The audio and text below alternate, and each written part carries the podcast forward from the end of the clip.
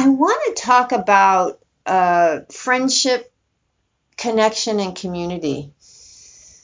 The reason that came up for me is I was talking to someone yesterday, a friend of mine, who is a he's an Episcopal canon, and we were talking about how everything changed in the pandemic, how his services are now online, and how these classes are now online, and and the difference it is, and how the community has shifted. Um, we have people from all over. Like right now, we have people from the other side of the country in this class, and um, sometimes there's a people from Europe come to morning meditation. So there's that shift in community, and what that means. You're no longer bound by geography. And he's he said that he really enjoys it in a certain way because he can see people's faces on the Zoom screen when he couldn't see those close ups and see people when he was preaching from a pulpit in a church because they're all out there. And so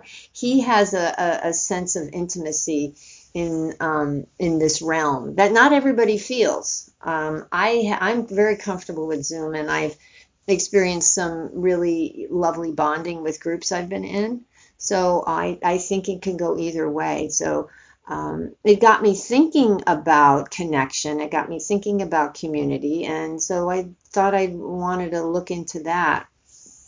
And and and friendship is part of that for me. And I, the Buddha, there are a number of suttas where the Buddha talks about friendship. It's really important. In fact, there's that very famous sutta where Ananda is talking to the Buddha, and Ananda says, um, what does he say? Uh, he says um, it's you know friendship, companionship, and camaraderie are half of the holy life. And Buddha says, no, no, no. They're a hundred. They're all of the Buddha. They're all of the holy life. Friendship and camaraderie and companionship are all of that. Are all of the of the holy life. So this this community, this connection is the Buddha pointed to it, saying, no, this spiritual connection is really important, the spiritual friendship. And he said, um, when a monk, and I'm going to say when anyone, has admirable people as friends, companions, and comrades, he can be expected to develop and pursue the noble eightfold path. So when you're in a community of of um, of wise friends, you are supported in this path of awakening. So that's incredibly important. There's another sutta where it talks about friends are, um, your friends should be consummate in faith, virtue, generosity, and wisdom. And these qualities, faith, um, conviction, virtue, generosity, wisdom, they're all qualities that are found in lots of lists. They're in the paramis, they're in not all of them, but they individually they're in multiple lists. They're in um, seven factors of awakening. Um, they're part of the eightfold path. So this this quality of friendship is the Buddha's pointing to. Your friends should be the word wholesome. Your friends should be um, good people. Not necessarily that they're on this path, because I have lots of friends who don't practice, who don't study Buddhist teachings, but they're really good, upright, um, um, generous, wise people who live with integrity that I'm happy to be in connection and communion with. Um, and then there's another sutta, because like I said, there's a ton of these suttas that talks about um, friends that are not so good for you. And which friends are these? These are um, friends who are uh, the friend who is all take. I love that. The friend who is all take. Do you ever been you ever have a friend who just is like you're always giving, you're you're always giving, you're always giving and you're not getting anything in return? Um, yeah, Buddha says not so good. Um, the friend of empty words, the friend full of flattery, and the reckless friend. These four are not friends. The wise understand this and keep them at a distance as they would a dangerous path. So, really pay attention to the people you have in your life. You know, it, it, that fits in so much with watching, you know, wise companions are necessary. Um, uh, but who are you hanging out with? Who are you hanging out with? Because we're influenced by our by our peers. We're influenced by the people we hang out with. So making sure you're cultivating relationships, close relationships. I mean, we work, we go through the world, and we can't help the people we come into contact with. But the people we hold close, we have to really make sure that they have um, integrity and virtue and um, generosity, all these qualities that we are striving to get to through this practice. So the Buddha then says, now pay attention for these good hearted friends the helper, the friend who endures in good times and bad, you know, not a fair weather friend, but somebody who's there for you when the shit's hitting the fan. Um, the mentor and the compassionate friend. And this is a really interesting sutta. This is the Sigalovada Sutta. Um, and he says, uh, of course, there's here's the four friends, and you can tell which these friends are by all these other characteristics under each of them because it's all about a lot of lists. So the helper um, protects you when you're vulnerable, um, is a refuge when you're afraid, and um, offers you more than you ask for, is there for you. The enduring friend is tells you secrets and keeps your secrets. That's really important. So it's it's so I think it's so interesting that the Buddha really delineated these things that we we need to look for in friends. Um, this this uh, enduring friend doesn't abandon you in misfortune. He doesn't say later you're a loser, and and it says and even dies for you. That I don't know about that, but that's that's a nice thing to think about or to think would happen. Um, the mentor is someone who restrains you from wrongdoing, guides you towards good actions, tells you what you ought to know, and shows you the path to uh, awakening. Um, so that's somebody who's wise and who's walked this path before. And I, and I think I've said it countless times that we can't do this alone. We cannot do this practice alone. We need to have other people reflecting back to us. We may be able to share our wisdom with someone else, but sometimes we're so caught up in our own delusion that we need to have those people offering their wisdom to us, which is why ha- it's important to have these spiritual friends. Um, and then the last one he talks about is the compassionate friend who is does not rejoice in your mis- misfortune, no Schadenfreude for them. They delight in your good fortune. So that's you know that's um, that's the the Brahma Viharas right there, compassion and mudita, and prevents others from speaking ill of you and encourages others to who praise your good qualities. So somebody who supports you.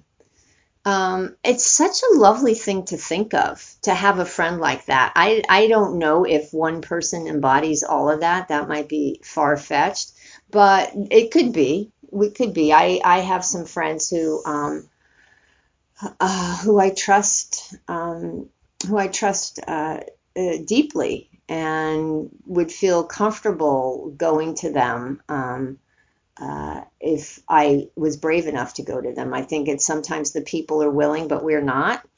So, but having those people in our lives is incredibly important. Um, they talk about, um, you may have heard the term Kalyanamitta, um, which is spiritual friendships, where you find people who nurture you. We talked about that in the sutta, but you know, a lot of different, um, like Spirit Rock and IMS back east, and a lot of meditation centers fosters Kalyanamitta groups, where which are groups of people who come together with the intention of um, um, studying the studying the um,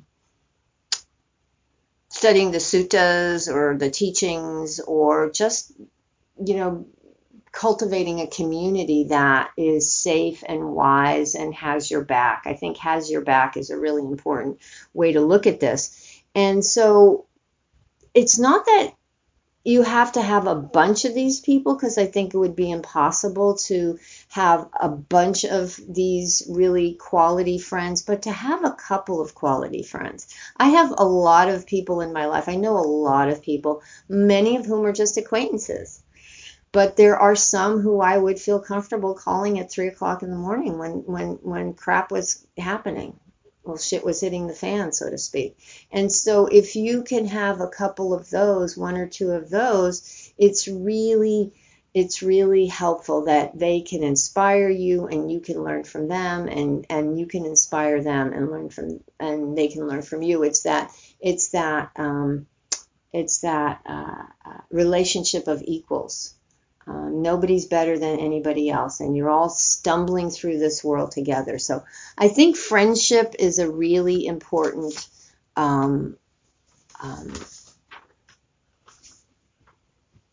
idea I don't know if it's an idea, but it's re- really important to reflect on uh, people you have in your life. In fact, I was talking to a friend of mine recently, and we were talking about. Actually, I was having this conversation with a couple of people about looking at relationships and letting go of those that don't serve anymore. There are people in your life, and it's like, now, why am I still carrying this one? Why am I still in this relationship? Why? And sometimes there's no answer. Sometimes there is an answer. And so it's like, okay, because of X, Y, and Z. But other times it's like, I don't need this in my life. And you can let go of things that don't serve anymore. People who, um, what was the line, who are always taking and that you don't get from? Or I was talking to a friend who she realized that she was the one who always initiated the contact. She was the one who always made the phone calls. The other person never called her and it's like okay that's that's neither bad it's like no judgment but it's like you know what this doesn't serve me so to recognize that and be willing to let go of what doesn't serve and i think this piece though so friendship I was, I was, I was sitting with this all day and trying to try and see how these all fit together but i think you the idea of friendship is really important and it's really important as i as as i move into this next piece which is connection um, uh, it's important. Connection is incredibly important. Connection is one of those things that's vital as human beings. It's really a vital thing for us to have. In fact, um, I found a, an article by a scientist, Matthew Lieberman, who wrote about connection, and he said, Our need to connect is as fundamental as our need for food and water. And he says that studies of mammals and um, from the smallest rodents up through humans are profoundly shaped by their social environment, and that we suffer greatly when our social bonds are threatened or severed. So, having friends and people we can count on really supports connection because if we have friends, then we have a connection somewhere. Like I said, it doesn't have to be multiple connections, but there's some kind of connection that's really um, that's that's so important because as i said we don't do this alone we cannot do this alone um, and mindfulness supports this this this sense of connection because we can um, um, well when we're disconnected it's so often because we're caught up in self we're caught up in emotions of like fear um, I like to say um, that disconnection is a form of dukkha. It's a form of suffering. When we cut ourselves off from others, it's um, it's it's it's painful. When we put up walls and barriers, and you see this so much right now, there's so much disconnection. A from the pandemic, but B before the pandemic with our political disconnection. We're so you know we cut off from so people. It's it's so easy to, to just throw people away because we've dehumanized people. We've uh, made turned them into caricatures, into stereotypes. And that's very easy to be dismissive of others. That's where that's the root of, of, of, of discrimination and racism and all kinds of oppression is when you other the the when you other the other and and and um, dehumanize them. It's easy to disconnect, but this is so painful.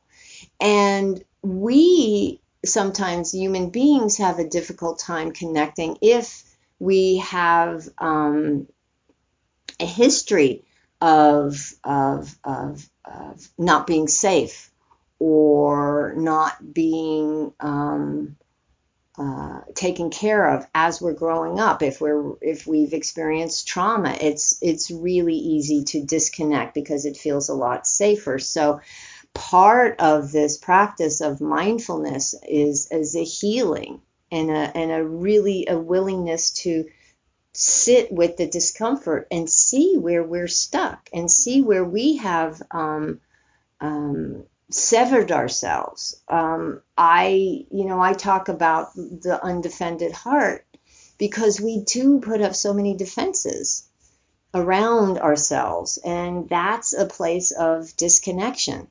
That's a place that what Tara Brach calls this severed sense of belonging. Our sense of belonging just doesn't exist. It's all we're all cut off from it, and so we have to um, recognize that connection is important, and perhaps a using mindfulness to see where we have disconnected, where we have put up these barriers, where we have gotten lost in self um, and other. That that's that's that's a version right there. Um, and to be willing to let go of those walls and maybe seek out spiritual friends, seek out people who we can connect with. So that's where wise friendship and the definition of wise friendship is so helpful because we can look at people who are perhaps on the same path or moving in the same direction who have these qualities that really are uh, important. I mean, it's so easy to get into this place of self, um, especially in our country, which is rugged individualism all over the place. Um, I ever ever since I did this retreat in June, which was a, a home retreat, of course, because there was nothing happening in any centers.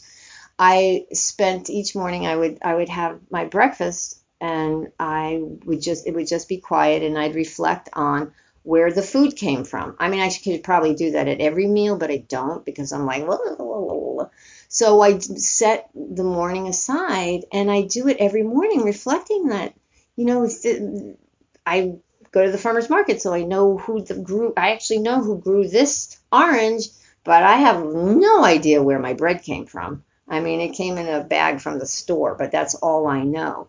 Um, and so to reflect that, I would die if I were left to my own devices, if it was all me. I couldn't do this. I, I, I couldn't go anywhere because I can't walk. I can walk, but I'm not going to walk 40 miles to see a friend for dinner.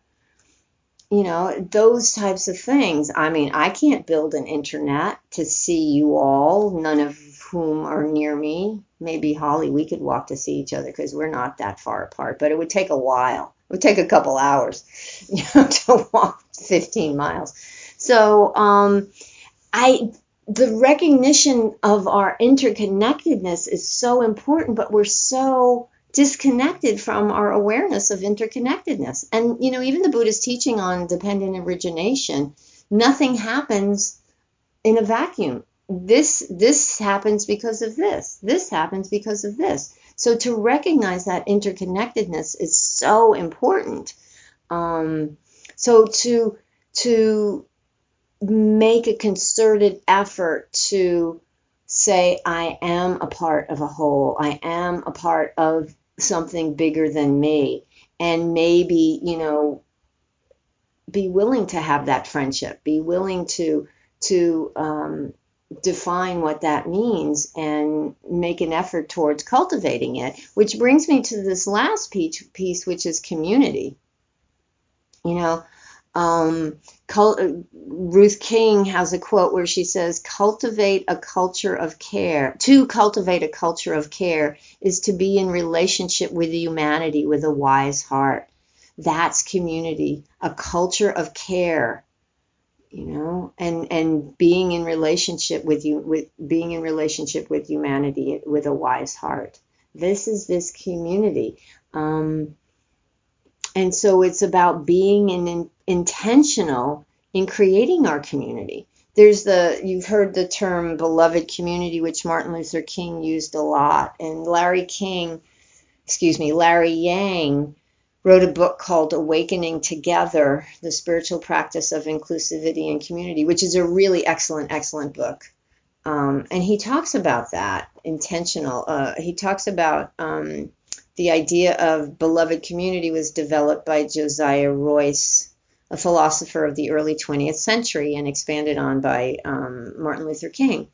Beloved communities are envisioned as those that embody the values of love and justice in every aspect of their being, even when circumstances are difficult or oppressive. A beloved community assumes that all our lives are interrelated, there's the connection, and the social nature of our humanity is not secondary to any other aspect of life. That's the the the friendship is the whole of our life so that social aspect is not any any is not secondary. As Dr. King reminds us over and over again, we are tied together in the single garment of destiny, caught in an inescapable network of mutuality. So this community, this this recognition of our our friends, this connectedness, this community, it all ties together in a really healthy, beneficial way. And to have the idea of of um, I love because I love the Buddhist teachings, the the underpinnings of the Eightfold Path, and this this this path of integrity and this path of wisdom and this path of compassion is so important and not doing harm. And and I say that because you can have communities with supportive friends um, who connect with each other but are not not um, grounded in integrity. I mean, what comes to mind for me is people who are disconnected, who are not, um, uh, uh, who can be, who are disconnected, can fall into communities that serve a purpose of community and connection, but are not necessarily good. Like I'm thinking incel you know, and and gangs and um, white nationalists. Those those types of groups support this sense of connection. And the friends may be loving and caring and supportive of you because you are part of them.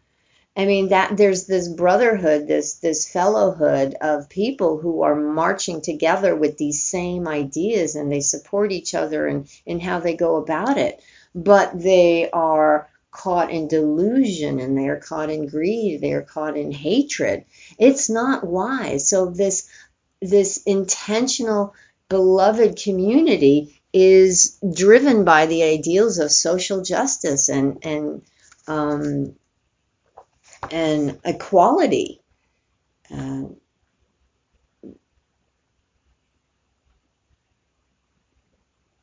yeah, I, I, I know it's in here. Um, yeah, so it's it's about social, it's about equality and social justice and non-harming. And I don't think the the Buddhist teachings are at odds uh, in any way, shape, or form. And in fact, they're really wise and supported. And so, um, all three of these these pieces, the friendship, the connection, and the community, have to have these underpinnings of wisdom and um, uh, non harming and compassion and kindness and equality and not othering.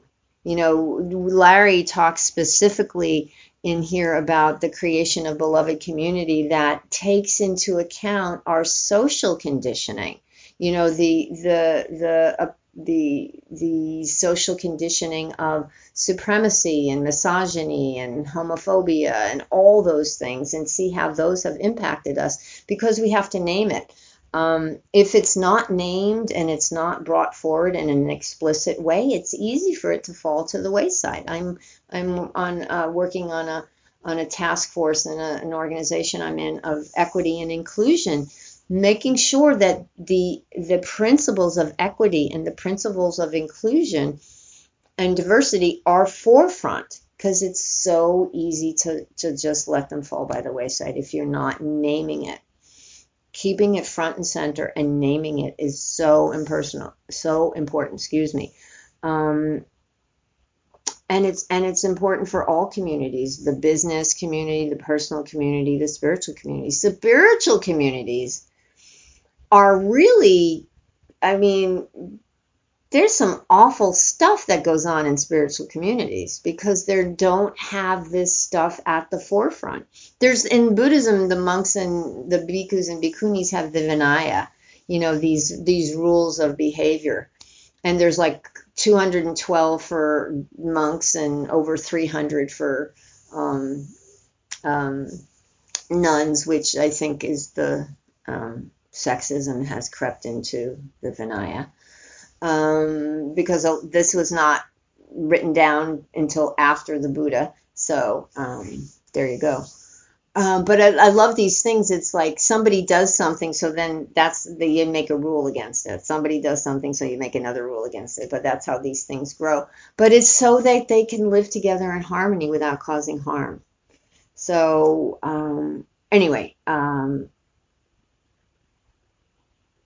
and when you have a community that lives in a way that is um, wise, compassionate, has integrity, doesn't cause harm, you can take refuge in it. And that's, you know, one of the the the, the the pieces of the triple gem, taking refuge in the sangha, taking refuge in the community, traditionally meaning the sangha, the community of of monks and nuns, but now being broader and including the the the community of practitioners. You want to be able to feel safe in this community where you are really being vulnerable.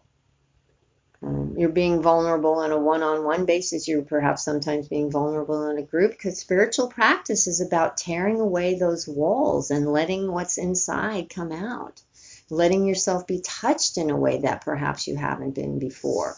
So it's important to have this safe space. And so these pieces of wise friendship, connection and and and beloved community are incredibly important for um, creating that and for for moving along towards awakening. So I think I don't have anything else to say about that.